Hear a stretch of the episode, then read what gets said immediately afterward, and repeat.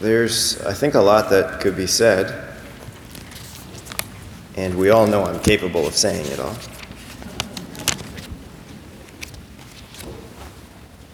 I think just this, this morning, a question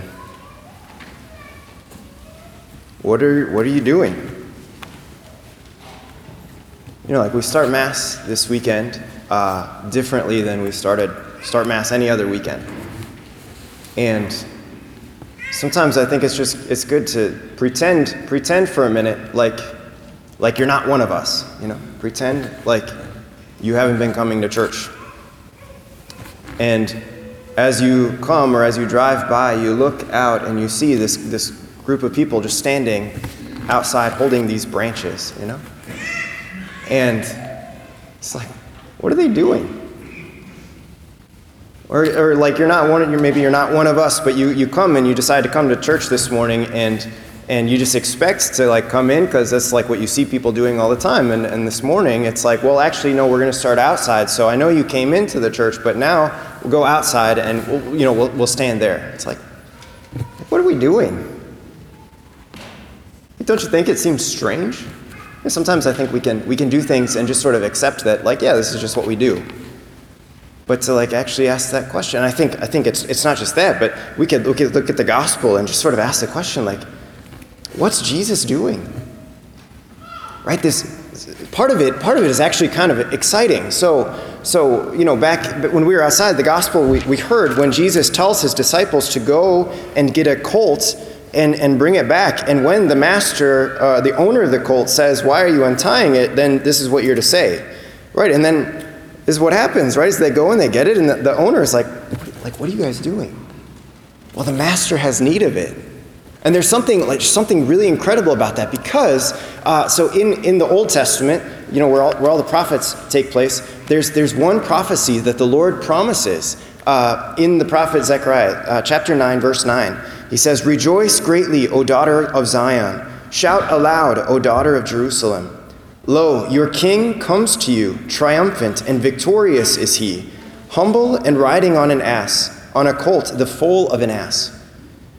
So, this is a promise from the Lord that, that the king is going to come and he's going to be triumphant and victorious. And, and how is it that he's going to come? He's going to come riding on a donkey. And now the disciples are going and they get a donkey. And the owner is like, What are you doing? And they're like, Well, the master has need of it. You can imagine the excitement like, What's going on? And even in the disciples, as this is taking place, like, Jesus, what are you doing? Right? Because we know, we know throughout the gospel that, that Jesus, like, he does these amazing things. He preaches, he teaches, but then he also, like, cures people who are blind and lame. He, he raises the dead. He cures people with leprosy and other diseases. And yet, at the same time, so many times, maybe you've heard this, like, when, when he does these things, he'll tell people, like, don't tell anyone about it. And even though he tells no one to tell, or tells people not to tell anyone, they go and they tell anyway, right? But, but the, the point is like, he's like, no, keep it a secret for now. Keep it a secret for right now. And now, Jesus is saying, okay, it's, it's time.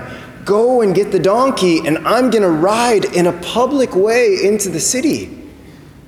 It's like, Jesus, what are you doing? He's, he's like, it's time for me to reveal myself to be the king. Like, I am the one who's been written about. Right? There's, there's a sense of excitement of like, and this is why the people with their, their branches, right? They're, they, you know, they're, they're laying their branches down, they're shouting out, Hosanna, blessed is he who comes in the name of the Lord, because they're recognizing that in Jesus, he's finally making himself known. He's revealing himself to be the Messiah, the Savior, the one who was promised from years and years and years and years back. Jesus, what are you doing? He said, don't you know? It's time. It's time to do this. And not everyone understands, right? This is why he's like, Don't you know? Well, yeah, some people don't know. That's why the Pharisees are like, Lord, what are you doing? Tell, teacher, tell your disciples to be quiet. Don't you see what they're doing? And what does he say? Nah, don't you know? That if they were going to be quiet, somehow the stones themselves would cry out. Right? Like this incredible. Like, Jesus, what are you doing? I am going to be victorious. That's what I'm doing. I am going into the city to be victorious and triumphant. Another question, the same question What are you doing? They're praying in the garden, right? And you can imagine Jesus is with, he's with his friends. He's with Peter, James, and John. He's with uh, the other disciples. And coming up to Jesus as he's praying is this mob of people that want to arrest him. And at the head of the mob is one of Jesus' friends, Judas. I was thinking about this as it was being read. It's like Judas, he went out with them to preach and teach in the name of Jesus. Judas went out and told people about the mission of Jesus. And now here he is betraying Jesus. Judas, what are you doing? What? You can imagine like being one of the disciples, right? So, I mean, Jesus himself isn't surprised by this, but imagine being like like your best friend is betraying someone who is another best friend of yours. And It's like what? This sort of state of shock of like and then the anger, right? And this is why the, the, the, the disciple strikes the slave of the high priest and, and rips off his ear, right? This, but it's like, Judas, like, what are you doing? Like, what? What? And this, of course, naturally leads to the cross. And, and the whole time, Jesus could easily, like, we know this. We know as we read the Gospels, we know that he's super powerful, that he's more powerful than anyone else, that he's God himself. And yet, he doesn't do anything. And now we see him hanging on the cross, right? And you can imagine, like, Jesus, what are you doing? And he says to you, Don't you know? This is how I'm going to be victorious and triumphant. Don't you know? I'm, I'm going to war right now. And it looks like I'm losing, but you're going to find out in a few days that, that it's not even close that I'm going to win this one in a rout. But in order to win in a rout, in order to, re- to, to reveal my glory, I got to do this. I got to go to war. And, and by the way, don't you know? Like, I'm doing this all for you. I'm doing it all for you. And so now we can fast forward, right, to 2022, and it's like Jesus looks out at you and he looks at me and he says to you, what are you doing? What are you, what are you doing?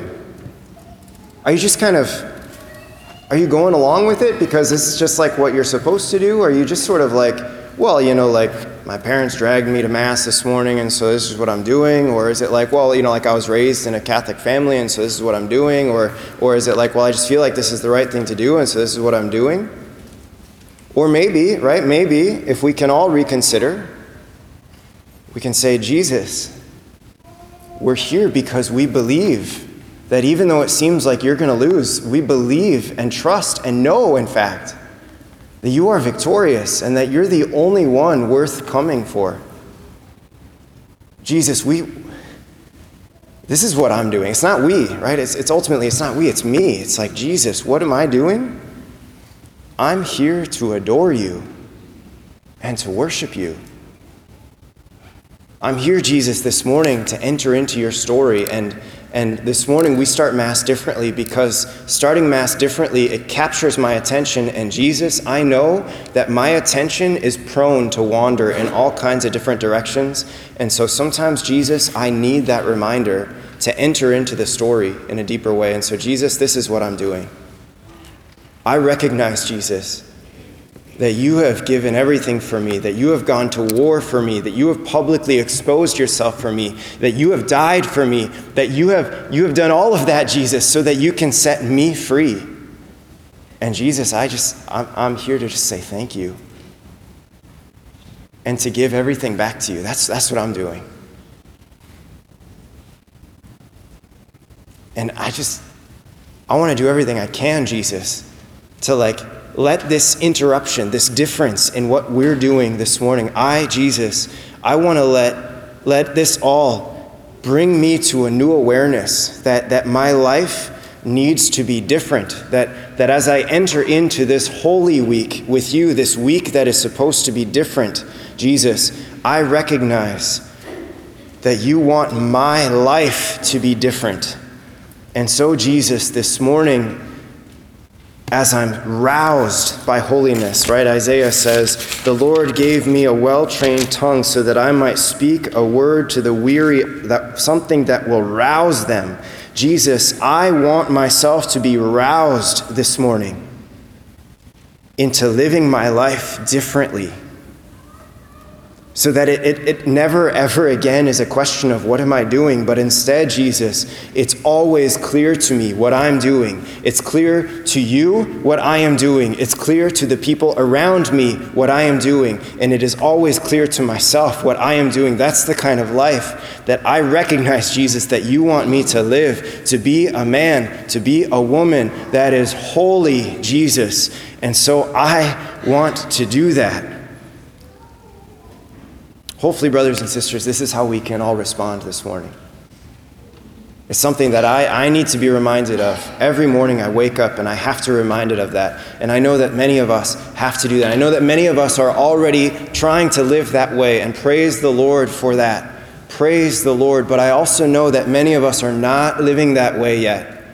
And so to let this time be something that rouses us, us, to living a life that is more intentionally and solely, that is only focused on Jesus, on living life like Him. So many saints, this will be the last thing, so many saints talk about their lives. They talk about how they would focus on one thing, and that one thing being reading and focusing on the, the passion, the suffering, and the death of Jesus so that they can be stirred to a greater appreciation of his resurrection. And so I just want to encourage us one thing this week, one thing during this Holy Week, to read the last three chapters of all four Gospels this week. Because in the last three chapters of all four Gospels, you will find the suffering, the death, and the resurrection of Jesus. And if we can if we can read those and be attentive to them, even noticing like, oh gosh, this gospel says something it notices a different detail than this gospel does. If we can read them and be in them and be focused on them, then maybe that can rouse us day after day after day to live our lives focused entirely on Jesus. Because after all, right, this is what our lives are supposed to be all about to love Him with our whole heart, our whole mind, our whole soul, and our whole strength.